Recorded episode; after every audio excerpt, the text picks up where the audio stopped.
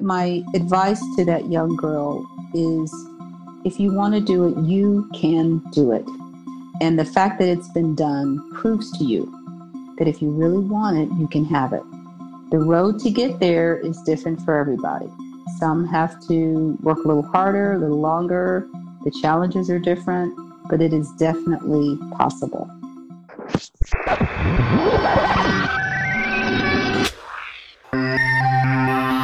Hello, everyone, and welcome to Connecting ALS. I am your host, Jeremy Holden. March is Women's History Month, an opportunity for us to reflect on and celebrate the role that women have played in American history. And to do that this week, we are taking the opportunity to reflect back on some of the women fighting on the front lines in the fight against ALS by revisiting conversations we had on the show with doctors Erica Green and Sandrine Da Cruz. Dr. Green, thanks so much for being with us on Connecting ALS today. Thank you so much. It's my pleasure to join you today. We really appreciate you taking the time, and we have a bunch of questions for you. But before we do that, can you give our listeners a little background on yourself and your connection to ALS research? Sure. I am actually a Houston native. Uh, went to school, residency, um, medical school in Houston and always loved neurology, which is the specialty that cares for patients with ALS and like diseases.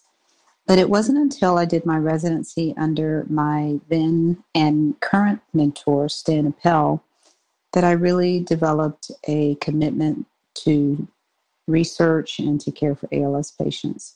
He has been the director for one of the largest multidisciplinary clinics in our nation and still serves as a mentor mm. uh, for many. So, really, just coming in contact with the patients under his care. And I think the first thing that impressed me as a resident, uh, a doctor in training, uh, was that although these patients are given at the time a very dire diagnosis with not as many treatment options compared to other diseases at the time, they were the ones that would often encourage us, you know, the residents and Dr. Appel and Mm. They had a fight about them. They were just amazing people they are. And often anyone who takes care of ALS patients will tell you the same. They are the nicest people, the salt of the earth. And mm. so um, sort of started from there. Well, it's really noble work that you do and and uh, I think Jeremy and I would agree there are so many inspiring stories throughout the world of ALS and it's um, those living with the disease and their families will attest to it's important to have the right doctor and the right care team on your side. And it sounds like, from everything we've heard about you, Dr. Green, that is the case there in Houston. The main topic we want to discuss with you today is the day being celebrated around the world on Thursday, February 11th. It's the International Day of Women and Girls in Science, which calls on all of us to defy gender biases and eliminate the discrimination that holds back women and girls in the fields of science, technology, engineering, and mathematics. According to stats uh, compiled by the United Nations, at this time last year, less than 30% of researchers around the world were women, and only a third of all female students selected a STEM related fields in higher education. In your opinion, Dr. Green, what are the biggest barriers to entry that still exist for women and girls in science? Thank you for asking me the question. I think, first of all, it starts with um, women and girls early on are still um, convinced to believe that that's not their gift, that they do not have a proclivity for the sciences or technology. Hmm. And so I think there have been plenty of studies, and I think it's still today that in terms of gender bias, young girls are taught to be, you know, students of the arts, um, liberal arts and English and those things, whereas in science, male students and male children are more, you know, pushed and supported in that direction. And often, you know, it sets up this thinking that I'm just not good at math or I'm just not good at science. Hmm.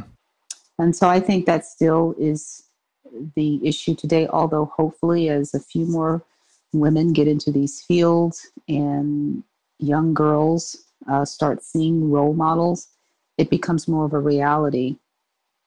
I also think that that's the second point that we are still lacking sufficient number of role models. It's slowly changing but still there's a huge gap. And, uh, you know, I can tell my own story. I'll be honest with you. And I tell my residents and medical students this story that, you know, when you're eight years old and people ask you what you're going to be, I think everyone says doctor, lawyer, fire chief, mm-hmm. you know, what have you. And then I was no different. I mean, the thing you say is a doctor, not really knowing what that meant. But my mother's youngest brother, who was the first to go beyond college, went to medical school and he would come home on the weekends and he became engaged to a beautiful woman. And she would come to visit him sometimes on a sunday. Hmm. and i remember thinking as a little girl wow she's a doctor. She was funny and tall and beautiful and she looked nothing like the doctors that i had seen as a child. Sure and I remember thinking to myself, that's what a doctor looks like. And from that point on, whenever I said I wanted to be a doctor, I thought of Amelda, which was her name. Hmm. And it was just having someone before me who looked like me or was like me that I could picture and imagine myself doing the same thing. And sometimes that's all it takes. And so I think going back to the second reason is having enough of those role models, whether it's for a second in time or someone who can actually get involved with your journey and mentor you. Those are the two issues I see.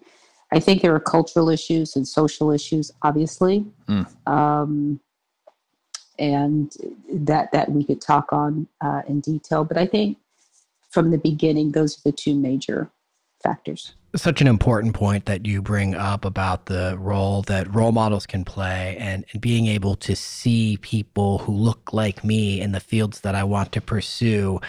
You're obviously a very busy professional and doing great work. Uh, what are some of the ways that you try to model for the next generation and show that this is a possible path forward uh, for them to pursue?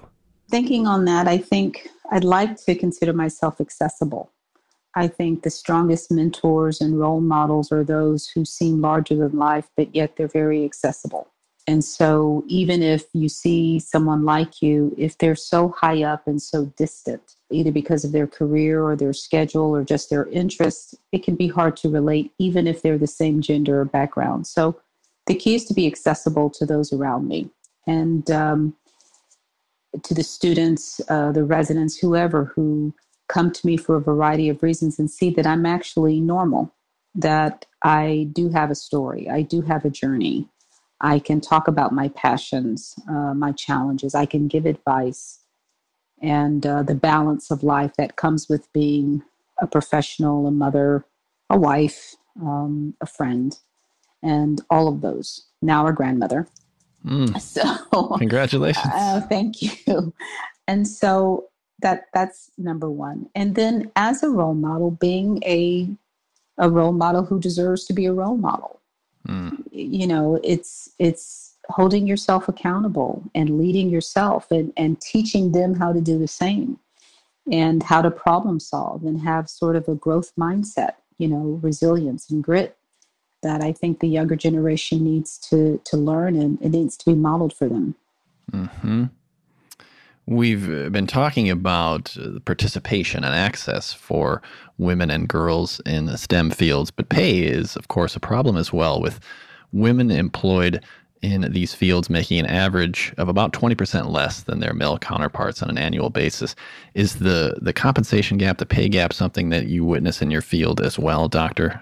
I have. It was not anything that I guess I was honestly sort of focused on because I went after residency. I did research in the lab, and there are funding mechanisms that, right now, funding mechanisms at, at that level aren't specific to gender. Mm. But you know, once you get out and you begin to practice, you know, you come to the conclusion that maybe there there is inequity, right? Even in a situation where you feel supported, there is inequity. Mm-hmm. Uh, and yes, it is not desirable. It's not specific to research. It's just specific to the profession and many professions. Mm-hmm. What I appreciate is that many organizations, including a national organization for neurologists called the American Academy of Neurology, for the past five years, has dedicated to creating venues, leadership, training, networking for those populations who might be underserved or underrepresented or uh, sort of, you know, on the other side of a gap, including women, as a way to give us a voice and tools to advocate for ourselves, to negotiate for ourselves. And I think that's been part of it, not really knowing how to speak up and to negotiate and to ask and to justify and to argue in a professional way right. what, what you deserve. And so even I have had to learn how to not shade in the shade into the background and how to advocate and ask and justify what you deserve and what you need. Partly it's the system. There's mm. no doubt. You you would hope that the system would be fair without having to be told, without having to be penalized or supervised. But on the other hand, it also reflects the culture of many women where we've not really been told how or encouraged to be an advocate for ourselves. And so it's it's not as clear cut as this is just a system issue. It's a it's an intrinsic issue hmm. that that women and girls that needs to be role model that needs to be taught we need to go back to those younger than us who are coming up behind us and saying this is how you stand up for yourself. This is how you negotiate. This is how you assert yourself professionally and and sort of shorten that gap. Right. Have you seen changes uh, in the course of your career uh, in the recruitment effort to try and address this issue and, and reach out to more women and girls and, and, and make sure that those opportunities are available and that, that those recruitment efforts are, are underway? What, what are you seeing there? You know, in my local, in my small microcosm, I can't say I've seen a huge effort. I'll be honest with you. Do I see women in, in leading clinical and research and administrative positions more and more? I do, more so than what I did 10 years ago, maybe 20 years ago. But do I, am I aware of programs that are addressing that in my institution? Not so much. But, you know, to be fair, I'm not necessarily directly involved with those initiatives currently I am involved in medical student education as well at Houston Methodist. There's an engineering medical school branch. And I think the emphasis on implicit bias and gender and race equity hmm. is being taught at the student level. I'm not really seeing it at the doctor in training or resident level to the same degree, and definitely not in the postgraduate faculty, you know, physician employee level that's where it's missing. We're we're beginning to teach it, but I'm not sure we're doing it. right. Um, yeah. So, yeah, yeah. Is it uh, a conversation that comes up, a topic of conversation that comes up amongst uh, your female colleagues in the field? We are fortunate, I think, in, in ALS research to have so many um, yes. great role models, female role models in ALS research, many of whom the association is tied directly to. Do you have those conversations candidly and say, you know, are there things that we could be doing or steps that we should be supporting in this way? Uh, I've had those conversations with others in our field, you know, uh, from Laurie Gutmann, who's who's a close professional uh, friend of mine, and you know, COVID has separated us a little bit. But yes, I've had those conversations, and you know, I think what we've all said is that once we get to a place, it's our responsibility to sort of open up the path, widen the path for mm-hmm. those behind us. It, it's really been more of a uh, an individualized commitment to widening that path for other females who are seeking to get to our position. And so that's really been the conversation. And then getting involved in those leadership programs that are now being offered at many or you know across many organizations whether it's the A the American Association of Medical Colleges, or you know specialty specific organizations like neurology, where they're now taking the lead and trying to provide a way for women and other underrepresented groups to to network to improve recruitment improve retention. There are hmm. now task force and committees that are have been put in place, and I do serve on on on one through my organization, the American Academy of Neurology, where there's an effort in how do we increase interest and recruitment, even starting at the high school level. So it's starting to take form as I think about it. It's starting to take form, and more so than what I've ever seen. It's so intentional. Hmm. And I'll be honest with you, I was unaware that there was an International Women in Science Day on February 11th sure. until this year. I don't know how long we've had that day, but that tells you that tells you something already, doesn't right. it? Yep. So, you know, we're starting to see the signal just by having this conversation. Mm-hmm. Reflecting on those high school students that you talked about, or thinking about the eight year old girl today who tells people that she wants to be a doctor when she grows up, uh, what message do you have to encourage that generation to pursue those dreams? Simply, you can do it. You can absolutely be a doctor. You can be a scientist. You can run a lab. You can run a department you can do this. And if I can do it, you can do it. That's all they need to know. Hmm. All they need to know is that someone has walked the path and they've gotten to that place. That's all it takes. The question that you can't do that, or maybe that's not for you, maybe that's not your strong suit, you know, those statements and those perceptions of us are not necessarily the truth. The issue is is that whether you're male or female or whatever race or, or orientation, we've all heard statements that tell us that we're this or that. Hmm. The issue is we believe them. And what I would say to that eight year old young girl is if this is what's in your heart to do, then do it. Because nine times out of 10, that statement is wrong if you put your nose to the grindstone and you go for what you want. And there are so many examples of that in medicine, in technology, among women and men, in, in other fields as well. As well. And, um, you know, uh, at first, initially, I wanted to do neurosurgery before neurology. And I went to the chair at the time at my school. Nice, very nice man, and, uh, and quite respected. And I was serious I didn't see any female neurosurgeons and not any black ones. Hmm. And um, he was very kind and he said, Well, you know, I have this many children and I can tell you I barely raised them and, and I just don't think this field is for you. And hmm. because I respected him and I do, I still do. I think he's retired. He wasn't trying to be, you know, I don't think he was intentionally trying to diminish my dreams. He that he placed his perceptions on me, sure. right? Sure. And as a young person, you trust those people you respect and you trust their perception of you. Now, I wouldn't, I don't regret the position and where I am, but now I see examples of other females as neurosurgeons. Mm-hmm.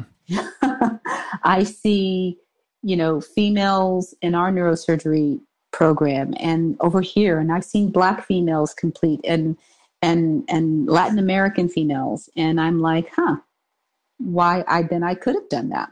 Mm. You see, so I think my my advice to that young girl is, if you want to do it, you can do it, and the fact that it's been done proves to you that if you really want it, you can have it. The road to get there is different for everybody. Some have to work a little harder, a little longer the challenges are different, but it is definitely possible. That is an inspiring, powerful message. Thank you for that, Doctor, and for being among those that are setting examples for women and girls coming up in scientific fields today. Before we let you go, we do want to ask you about your ALS research. We know that you've been involved in a number of trials and published so many articles over the years. Is there anything that you're working on or tied to now that you can tell us about uh, in terms of progress uh, in ALS research? Well, I think we're so excited about the number of therapies that have come up in the past five to seven years for ALS, and our site has been involved. I've served as a primary investigator with my colleagues on, you know, uh, there's a, a new drug, um, uh, masitinib, which is mm. was approved in Europe, and you know we're excited to be a, a part of that, as well as a C9orf studies that are coming through for patients who have an inherited form or a genetic mutation associated ALS. And so we've been involved in a number of trials over the years, some of which, most of which have not worked, but to be in an era where we can participate in the ALS Healey trial with uh, Dr. Sarah Paganoni. Uh, so we're a site for that. This is an exciting time because now we've learned the process of evaluating and testing a number of drugs all at the same time without the lull of starting over. So I foresee that in addition to Radicava, in addition to Nuedexta, that in the next one to three years, we're going to have another, if not two more, drugs in the pipeline to be FDA approved hmm. that are directed at different mechanisms, but all working together to slow progression. You know, Radicava was the first FDA approved drug that was directed at the disease versus the symptoms since Riluzole. And Riluzole, I think, was FDA approved in 1996 or in the mid 1990s. And so that was an exciting time because we found a drug that slowed progression. I believe that we're going to go even further. And I think I'm very excited about the ALS Healey trial platform because that has provided a study design that allows us to study many drugs and not lose ground. And I think that's always been a delay is that the funding, the time, the recruitment, we start a study, then it takes a while to start another study. And this way we can study really plausible drugs in a rapid way. So, very exciting time. That's great. That's great. Well, we feel really fortunate to have gotten to speak with you, Doctor. It was a thoughtful conversation. Thank you. Pleasure was mine. Thanks again to Dr. Green for sharing her thoughts and experiences. We're going to keep things moving and go right into our conversation with Dr. Sandrine Da Cruz. We're on the line today with Dr. Sandrine Da Cruz from uh, the University of Leuven and VIB in Belgium. Dr. Da Cruz, thanks so much for being with us on Connecting ALS today. Thank you for having me. It's a pleasure to be here. We really appreciate you taking the time to join us, and we have much to discuss. But before we get into all of it, Doctor, because I'm sure some of our listeners are curious to know more about you, can you give us a little background on yourself as well as your connection to ALS research? Of course. So I I actually am, I guess, multi-ethnic person. So I was uh, born in France uh, and did my studies there, my undergraduate studies there. But my parents actually from Portugal, so already uh, two different uh, nations, and mm. then went to Switzerland where I did my PhD. Uh, on um, what is the studying the what helps us with the powerhouse uh, of, of our cells, mitochondria, and really understanding fundamental mechanisms of mitochondria. And that's what got me into ALS, because early on we thought that mitochondria were not functioning properly in disease, in this devastating uh, motor neuron uh, disease, ALS, amyotrophic lateral sclerosis. And since I really wanted to work on neurodegenerative disease to really try to understand and help uh, patients with devastating disease, I went to California, to UCSD, to do my postdoc with Dr. Don Cleveland, who is, of course, been working uh, very well known in ALS. And this is mm-hmm. how I got started in ALS quite a few years ago. And really, right at the start, I was very fortunate. Uh, because I was awarded by the ALS Association with a fellowship, uh, the the Milton Safenowitz Fellowship back in 2007, and this was really my early introduction to ALS and to the ALS community, which I was really grateful for because that enabled quite a bit in my young career at that time. Sure. And what brought you to Belgium? And so that's, you know, my European background, obviously, as well. Uh, but uh, so I spent quite a few years, about 14 years in San Diego, and about a year ago, with the family, we decided to move back to Europe, and uh, we found this great place in Belgium in Leuven, uh, where I'm actually now also have my my lab at the uh, Center for Brain and Disease Research at University of Leuven, KU Leuven, about a year ago. Still working, obviously, on on understanding what's causing disease, and with the ultimate goal, of course, for helping and developing therapy. Well, we really appreciate uh, your work in the field, Doctor, and we will uh, likely ask you more about your research in a bit. But the main topic we want to discuss with you today is uh, the day being celebrated around the world on February 11th, International Day of Women and Girls in Science, which uh, calls on all of us to uh, defy gender biases and eliminate the discrimination that holds back women and girls in the fields of science, uh, technology, engineering, and mathematics. According to uh, stats compiled by the United Nations, at this time last year, less than 30% of researchers around the world were women, and only a third of all female students selected STEM or related fields in higher education. In your opinion, Dr. De Da Cruz, what are the uh, biggest barriers to entry at the moment uh, for women and girls in STEM fields? quite quite a bit of progress has been made throughout the year, especially since back when I, I started and now. But much much more needs to be done, and it's it's really up to us to make sure that uh, we encourage as much as possible parity, I guess, in everything we do. I think it's still important that we all of us at every single level we keep that in mind, and especially uh, in the young generation. I think it starts back in the youngster, uh, at the level of elementary school, even, and encouraging as much as possible having access to these STEM programs. Uh, I think this is this is key. Uh, there's quite a few initiatives out there, but I think promoting more and more of those is really important. I can see it myself with my own daughter. You know how uh, enthusiastic she she has been when she got into this robotic program back in San Diego when she was still in third, fourth grade. Mm. And I think this is really important, uh, accessible, but uh, to, to all schools throughout all the communities as much as possible. I think this is something that is still missing and that, that we need to encourage you know, uh, Dr. Da Cruz, in addition to encouragement and and um, opportunity, uh, I, I, think about the role that role models play. Uh, can you talk a little bit about some of the role models you had growing up, and and the role of just having that imagery of this is a this is a field that is open to me, a path that's open to me. Uh, what role does that play in at a young age, uh, triggering some of those thoughts of this is a potential path that I can go down? Yeah, it's, it's exactly what you're saying. Having more of these role models and, and going to to you know uh, us as women and, and scientists or whatever background, whatever uh, technology and other engineer. It's important that we go back to school and, and give our examples, what we've done, uh, and how just you know by example say how it is possible we can get there. Uh, and I think that's really important to to convey that message.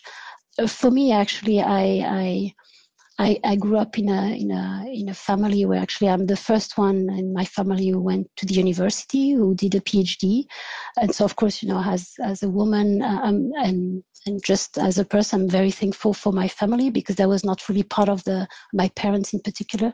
That was really not in our culture, and so I think just that already I hope, uh, you know, by going out there and explaining that it is possible, even from someone who around me, nobody could ever follow that path. That uh, we, we, we, it is, it is, it is absolutely uh, possible. Uh, clearly, you are setting an example, Doctor. Neither Jeremy nor I have the necessary skills or uh, brain power to be in a scientific field, which is why we ended up in communications. But one thing we often discuss is messaging and how we communicate about these fields is important. Going back to that UN data again, a recent global gender bias study showed that in digital ads for uh, STEM related jobs, only 12% of the on screen characters were represented by women. Do you feel, Doctor, that when these jobs are being advertised and recruited for and discussed that the the focus remains on men in most cases? Well i think i think we're still behind. I think really again a lot a lot of effort is being is being put out there but clearly it's not enough and that's why those numbers are still so low and it's not enough and we're still far behind from having, you know, uh, fully uh, parity, I guess, uh, between men and women, uh, not just out of jobs out there, or but you know, even in in in at the end of the the paycheck, right? Mm-hmm. There's still mm-hmm. this bias against against us as women. Uh, for, in principle, uh, we should all have uh, equal based on, on experience. And of course, one could always start uh, saying, well, but uh, we could always come up with some examples where justifying why a man theory could ha- should be paid higher, but in reality, it, it, should not be the case. And so clearly, we, there's there's still quite quite a lot of work that needs to be done. Efforts are being made uh, when actually when we recruit at every single level, at the level of PhD students, postdoctoral fellows, or even hired faculty now trying as much as possible to make sure that we're no longer back to that, you know, um, ancient model, I would say. Um, but uh, yeah, clearly we're not there yet. Um, a lot of work to be done on that front, to be sure. Dr. Da Cruz, you mentioned earlier the your uh, affiliation with the uh, Safenowitz Fellowship, and I know that uh, Dr. Jill Yersak and the team over there are very proud of the fact that so many of those fellows go on to open up their own labs. Can you talk to us a little bit about the work that your lab is doing these days? What are you uh, What are you focused on? Uh, walk us through uh, some of the uh, exciting research that you're conducting. Sure. Yeah. So so you know, I mentioned I really started back in uh, actually I joined Don's lab, Don Cleveland's lab back in 2006 and 2007 I believe is when I received my my fellowships uh, fellowship uh, the Milton Safenowitz really studying uh, mechanisms of underlying uh, neurotoxicity in ALS and since then uh, that's what mm, now as an independent also continuing those efforts.